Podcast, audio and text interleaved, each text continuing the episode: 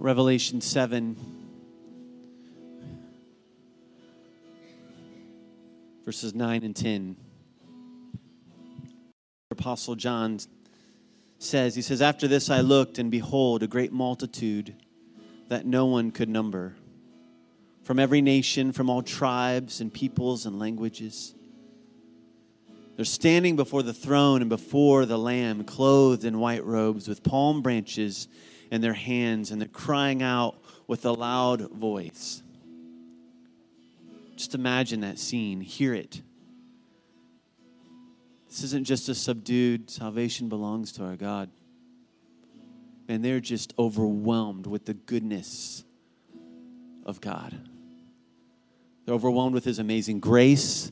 They're overwhelmed with the reality that they've been rescued from their sin and now they're standing in the very presence of God Himself. And they're crying out with a loud voice Salvation belongs to our God who sits on the throne and to the Lamb. If you would go to the Gospel of Matthew, chapter 28. Matthew, chapter 28.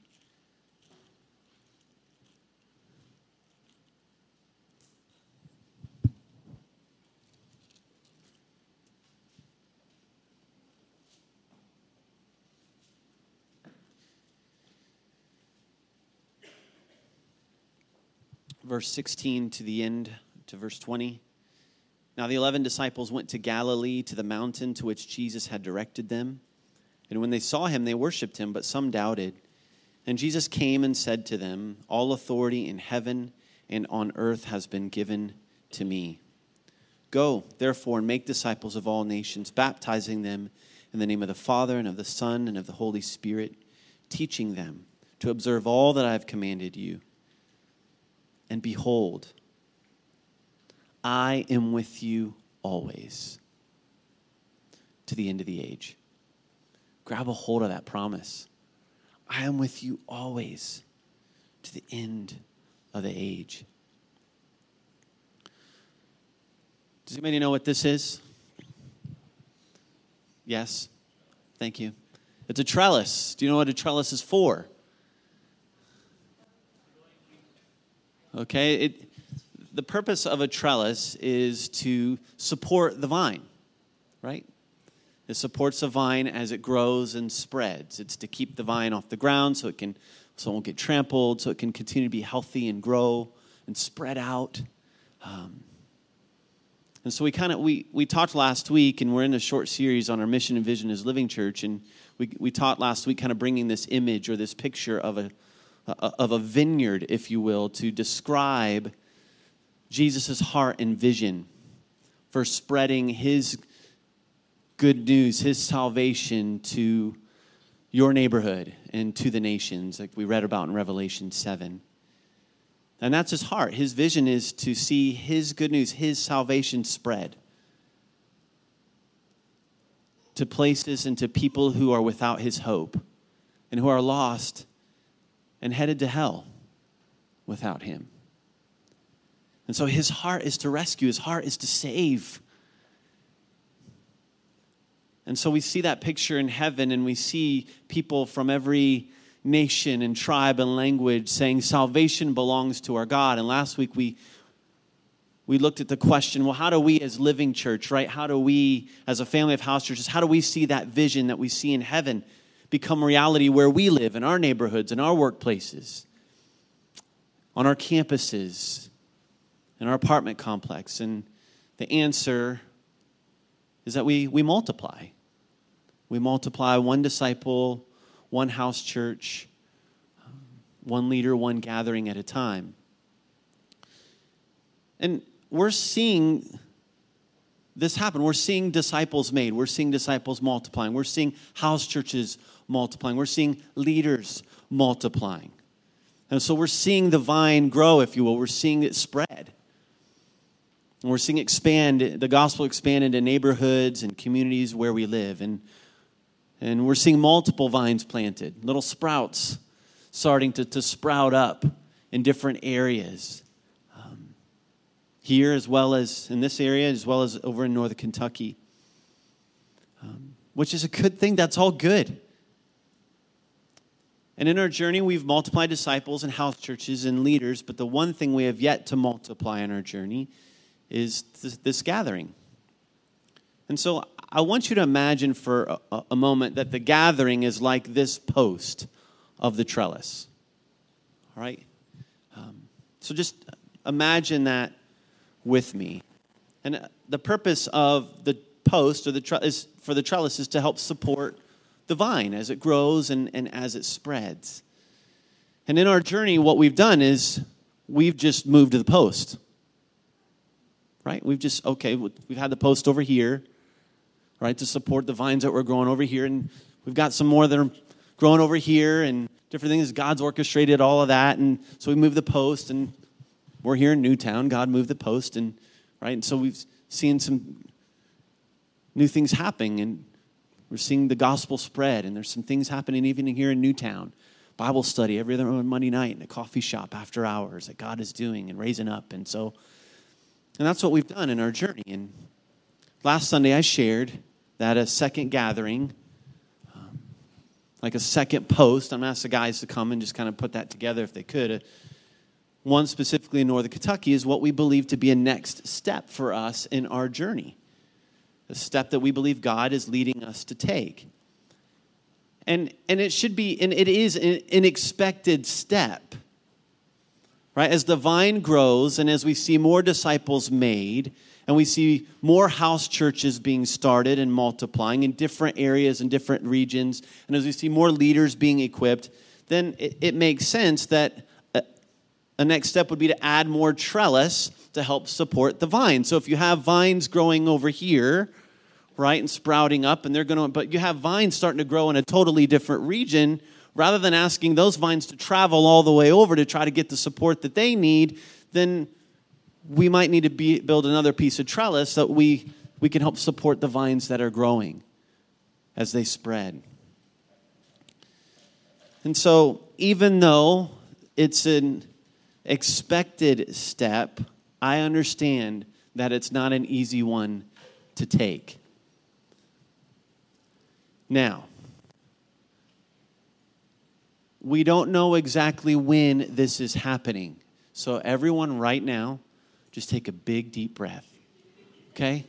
Just take a deep breath. It's going to be all right. Just take a deep breath. All right, we don't know when this isn't happening next Sunday. All right, We don't know when this is happening. But what we do know is that to see the vision of Jesus become reality, if we want to see the vineyard of the gospel spreading into more neighborhoods, more communities throughout our city, and to the nations, then we need to expect more trellis to help support the vines as they grow, carrying the fruit of the gospel.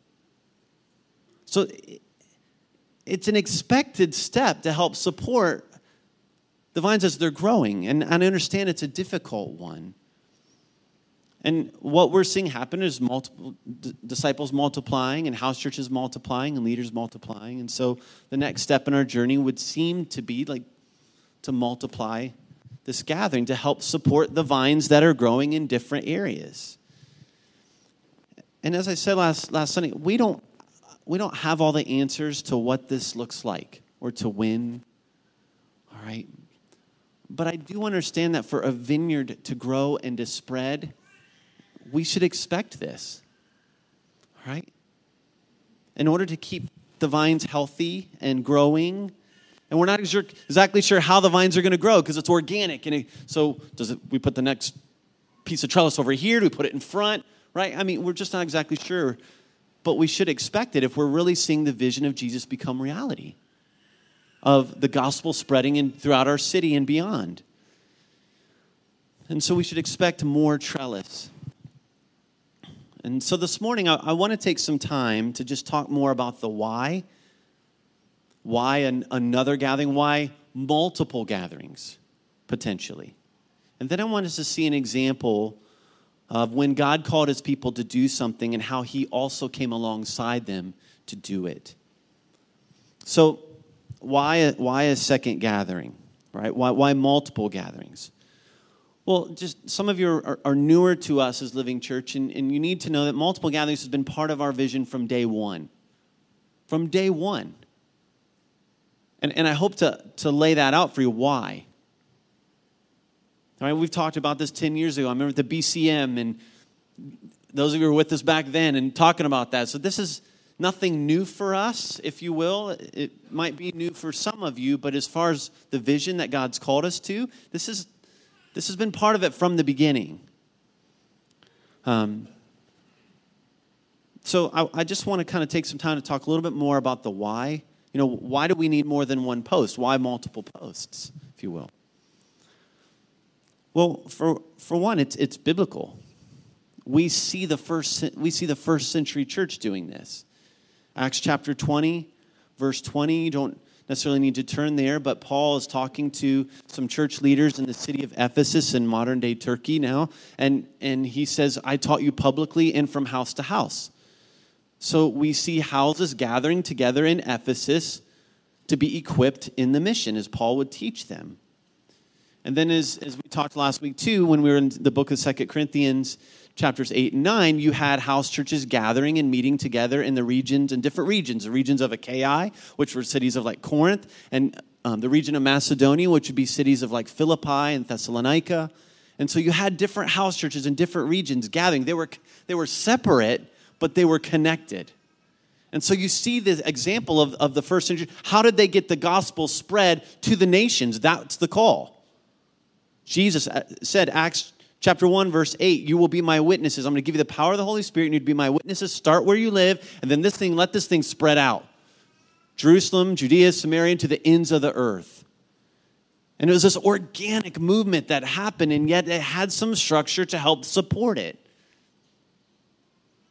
And what they had were gatherings in Ephesus, they had gatherings in Philippi, they had gatherings in Corinth and Thessalonica, multiple gatherings, if you will, but in different locations. And, and it's just kind of the natural result as you see more disciples made, more house churches planted, more leaders trained and equipped. You would expect to see more gatherings to help support the vines that are growing in those areas. So, in, in, one sense, you might have on this post the house churches in Ephesus gathering. On that post, you might have the house churches in Macedonia gathering. And you might have a third post, you might have the, the house churches in, in Achaia gathering. So, so, we see this biblically. An- another reason for the why is it multiplies current and new leaders and the use of their gifts. And we see this from Scripture. I want you to go to Acts chapter 14 verse 23. Acts chapter 14, verse 23. Talking about Paul and Barnabas and their visits to the different cities where they had preached the gospel and made many disciples, and churches were being started, and house churches were being formed. And, and I want you to see what Paul and Barnabas do in Acts 14 23. It says, And when they, Paul and Barnabas, had appointed elders for them in every church with prayer and fasting. They committed them to the Lord and whom they had believed. And so here you see Paul and Barnabas, they're the ones appointing elders. They're the ones who are saying, okay, we're going to equip, we're going to train, and we're going to appoint, appoint the leaders. Now, go with me to 2 Timothy chapter 2, verse 2. 2 Timothy 2 2.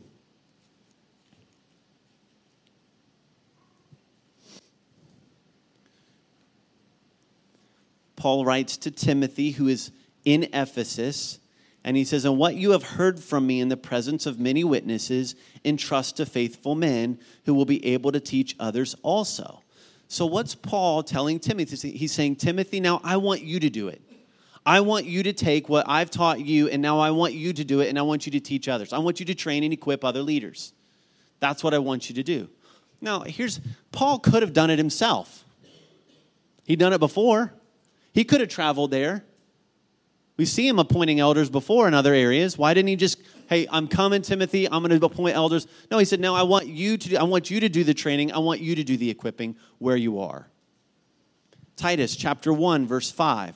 We see this also with Paul's instruction to Titus.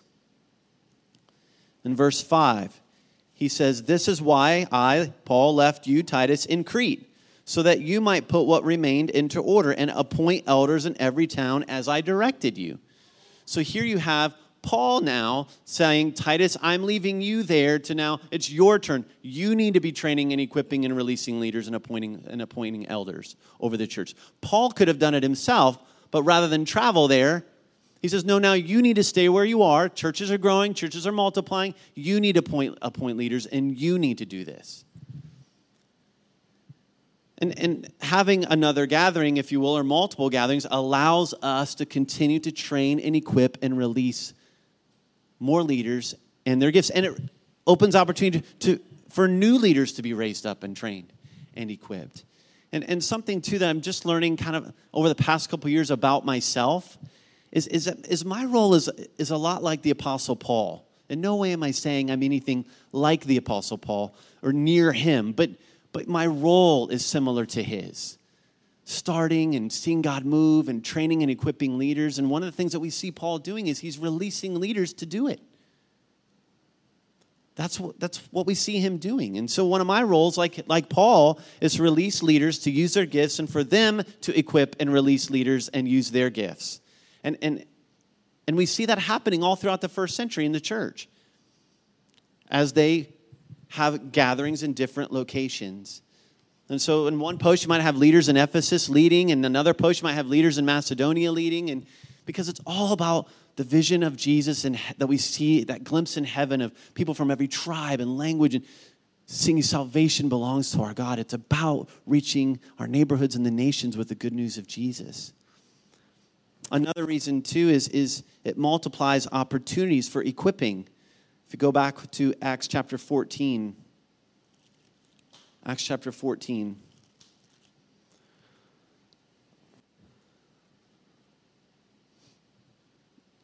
Look at verse 21. Again, referring to Paul and Barnabas.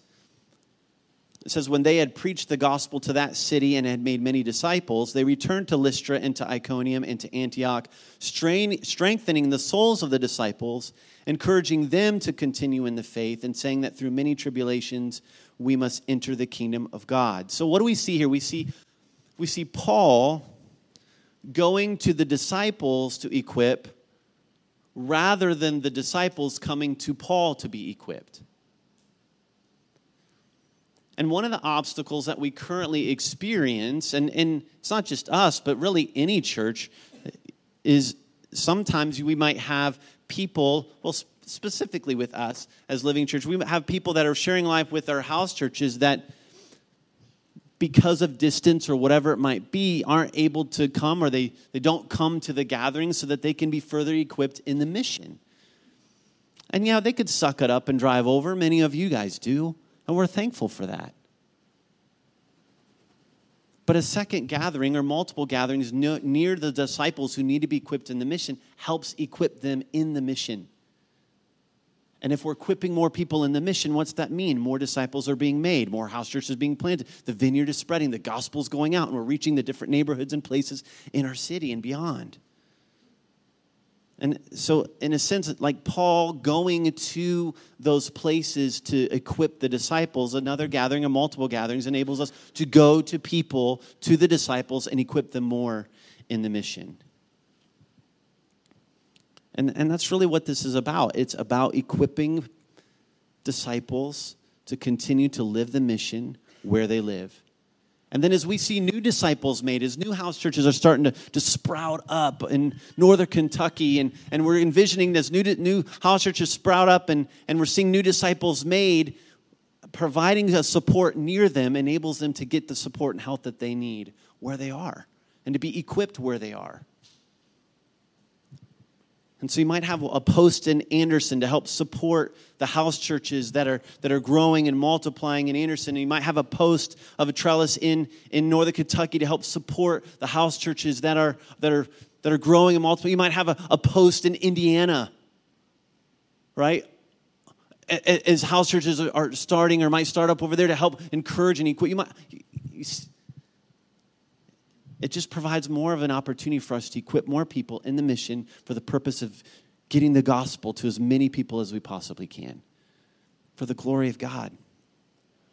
And so, what's this look like for, for us as Living Church? Well, as I said earlier, what we've done in our 10 year journey so far is we've put everything on one post. Right? We've had, even though we have some house churches maybe in this area and house churches over here, we, we put everything on, on one post. And so we've moved the post to different spots to try to help the. But as this thing grows, as it's spreading, as we're seeing more vines start to sprout up, we should expect that rather than expect the vines over here to make their way all the way over here to come to, to get the support and the health and the equipping and what they need in order to grow and be healthy if we have if god's provided the leadership and provided what we what we need and the resources why wouldn't we add a piece of trellis here to help what god is doing over here and there's connecting there's still connecting of the two right as, as, as this moves forward and yes they're separate but what like you see in the first century there's still connection through mission, through leadership, through all kinds of different ways. So there's still connection between them, even though there's two or more.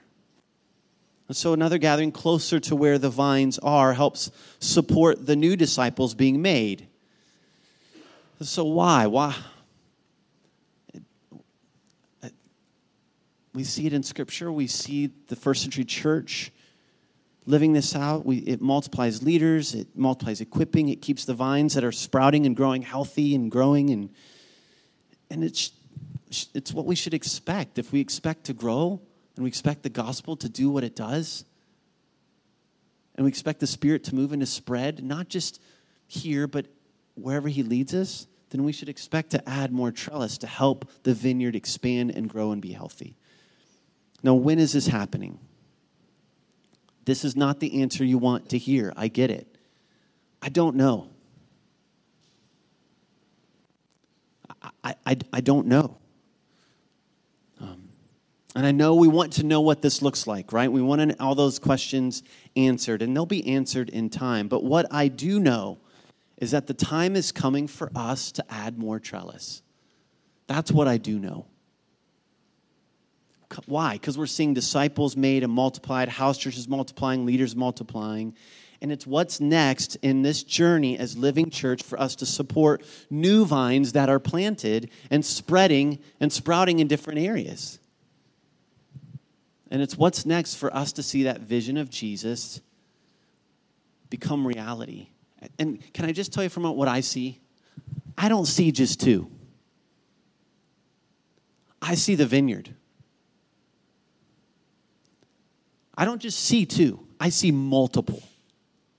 And I always have 10, 15 years ago when, when God was doing a work in me and about house churches and all the, I'm reading the New Testament. I'm like, I just don't, they're not just two, there's multiple.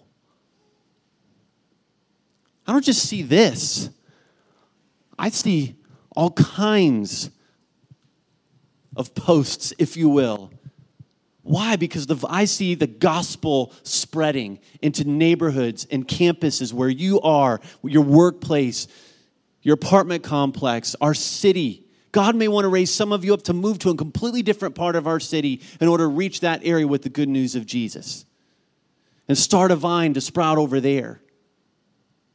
Or He may want to move several of you to do that together. And so that's what I see. I see the vineyard. I, I, see many people being impacted as we, the church, are growing and expanding and moving out with the good news of Jesus. And that's the mission. We have to see this through the lens of the mission that Jesus has called us to. We have to see the vision of heaven where there are people in your neighborhood, in your campus, in your workplace, in your community singing, Salvation belongs to our God. That's what we have to see and see the, this through. And I know it's something like this is hard and it's hard for us to hear well we don't have all the answers we don't know what this is lo- going to look like we don't know when this is happening but i'm just trying to help us just prepare ourselves for when it happens so that we can see that this is good it's good it's hard but it's good and it should be expected as god grows us and multiplies us and now, here's, here's what's so good in all of this, okay? We have a God who will be with us as we do what He's called us to do, as we journey to where He's told us to go. We have a God who will be with us. How do we know this? Go with me to the book of Exodus, chapter 36. Exodus 36. As you're turning there, a little bit of background. God has promised his people a land. He's told them to go to this land. Along the way, they get taken as slaves by Egypt, and they are slaves there for 400 plus years. Then God raises up a leader, Moses, who leads his people, God's people, out of slavery and on this journey to this land that God has promised them. And on their way, God gives them, he calls them to do something. And one of the things he calls them to do is to build a tabernacle. And I was reading this this week in my scheduled Bible reading and just spending some time with the Lord. And I, some, and I tried to journal. And, and so I was just, man, as I was reading this and reading these, these chapters, I couldn't stop. I just kept reading because and and then I'm just making comment after comment about what God was just showing me through this. And and so where where we pick this up in Exodus 36 is God has given his people an instruction to build this tabernacle which is a place where God's going to dwell with his people. And, and it's here where I want us to see what God does for his people as they do what he's called them to do on their journey to go where he's told them to go. Exodus 36 verse 1 and 2 Bezalel, and Aholiab. You ever heard those guys' names? Good. Uh, if you're looking, if you're going to have a baby soon, there's some good baby names to choose from. Bezalel and Aholiab, and every craftsman in whom the Lord has put skill and intelligence to know how to do any work in the construction of the sanctuary shall work in accordance with all that the Lord has commanded. Now, up to this point, these guys have been hanging out with the community for a long time right? As, as God's people have been on the journey, but now they come to a point where, like, God's, no, okay, I've given you some specific instructions. I need you to build this temple. And now we got these two dudes and other craftsmen. If you look at verse 8, and all the craftsmen among the workmen made the tabernacle with tin curtains. They were made of fine twine, twine linen and blue and purple and scarlet yarns with cherubim skillfully worked. And if you keep reading chapters 36, 37, and 38, it keeps saying, He made this, He made this, they made this, and all this. And, well, so I'm reading this, I'm going, what's God doing for? He's told them to build a tabernacle. He's told them to go to a specific place. He's called them to do these things. He's raising up the people needed to do what he's called his people to do. He's providing the people necessary and needed to do what he's called them to do. And God's going to do the same with, with us. And he's going to do the same with you. Maybe there's something you personally know that God is wanting you to do. And you know it. God's going to give you the people needed to do what He's called you to do. Verses 3 through 7 of Exodus 36. And they, these craftsmen, they received from Moses all the contribution that the people of Israel had brought for doing the work on the sanctuary. They still kept bringing him freewill offerings every morning, so that all the craftsmen who were doing every sort of task on the sanctuary came, each from the task that he was doing. And they said to Moses, The people bring much more than enough for doing the work that the Lord has commanded us to do. So Moses gave command, and word was proclaimed throughout the camp let no man or woman do anything more for the contribution for the sanctuary. Have you ever heard an announcement like that in church? Guys, stop serving. Would you stop giving? For crying out loud, you're giving way more than we need. Please stop. Never heard that. You probably never will. But that's what's going on here. They're like, guys, God's called us to do something. You guys are just giving like crazy. You need to just stop it. All right, and that's what Moses does. He's like, gave the command, word proclaimed, let no man or woman do anything more for the contribution for the sanctuary. So the people were restrained from bringing. Like, they're like wanting to give you, stop, stop it. No, I want to, stop. No. That's what's going on. So the people were restrained from bringing, verse 7, for the material they had was sufficient to do all the work and more. Well, What's God doing here for his people? He's like, I'm not only going to provide the people you need to do what I've called you to do, I'm going to provide the resources you need to do what God's called you to do. I'm going to, I'm going to provide. And then go to Exodus chapter 39. Exodus chapter 39.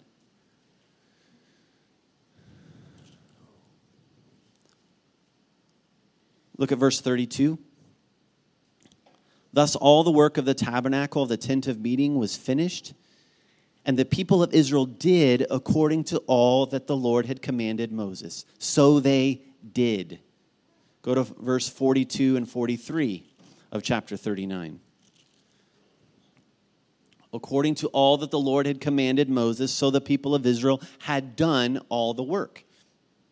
And Moses saw all the work, and behold, they had done it. As the Lord had commanded, so had they done it. I mean, over and over, they did it. They did it. They did it. It's like God saying, listen, my people, they, they did what I asked them to do. I, I called them to build this tabernacle. I gave them instructions to do it. And they did it. And God is calling you to make disciples. He's calling us to make disciples. And you need to do it. We need to do this. It's not optional. When I tell my kids clean their room, do I expect them to clean their room? Yeah. All right. If they come back to me, and Francis Chan talks about this, he, he says, if my kids come out and say, Dad, I can, uh, I can say clean my room in Greek right? And they can they can know everything about cleaning the room, but if they don't clean their room, they're not doing what we've asked them to do. God expects you to follow through, expects us to do what he's called us to do. And the mission is to go make disciples and to see the gospel spread to the nations and to the neighborhoods and to our community. We must do this. And we see God's people doing it. Exodus chapter 40 verses 16 through 33. We won't read the whole thing, but look at verse 16. It says, This Moses did according to all that the Lord commanded him, so he did.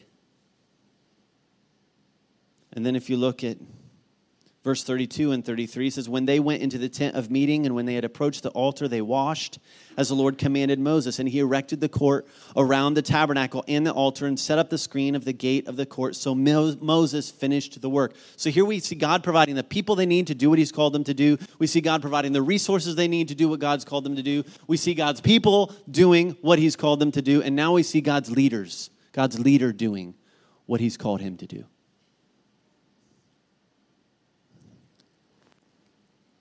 And then the best part is next. The best part.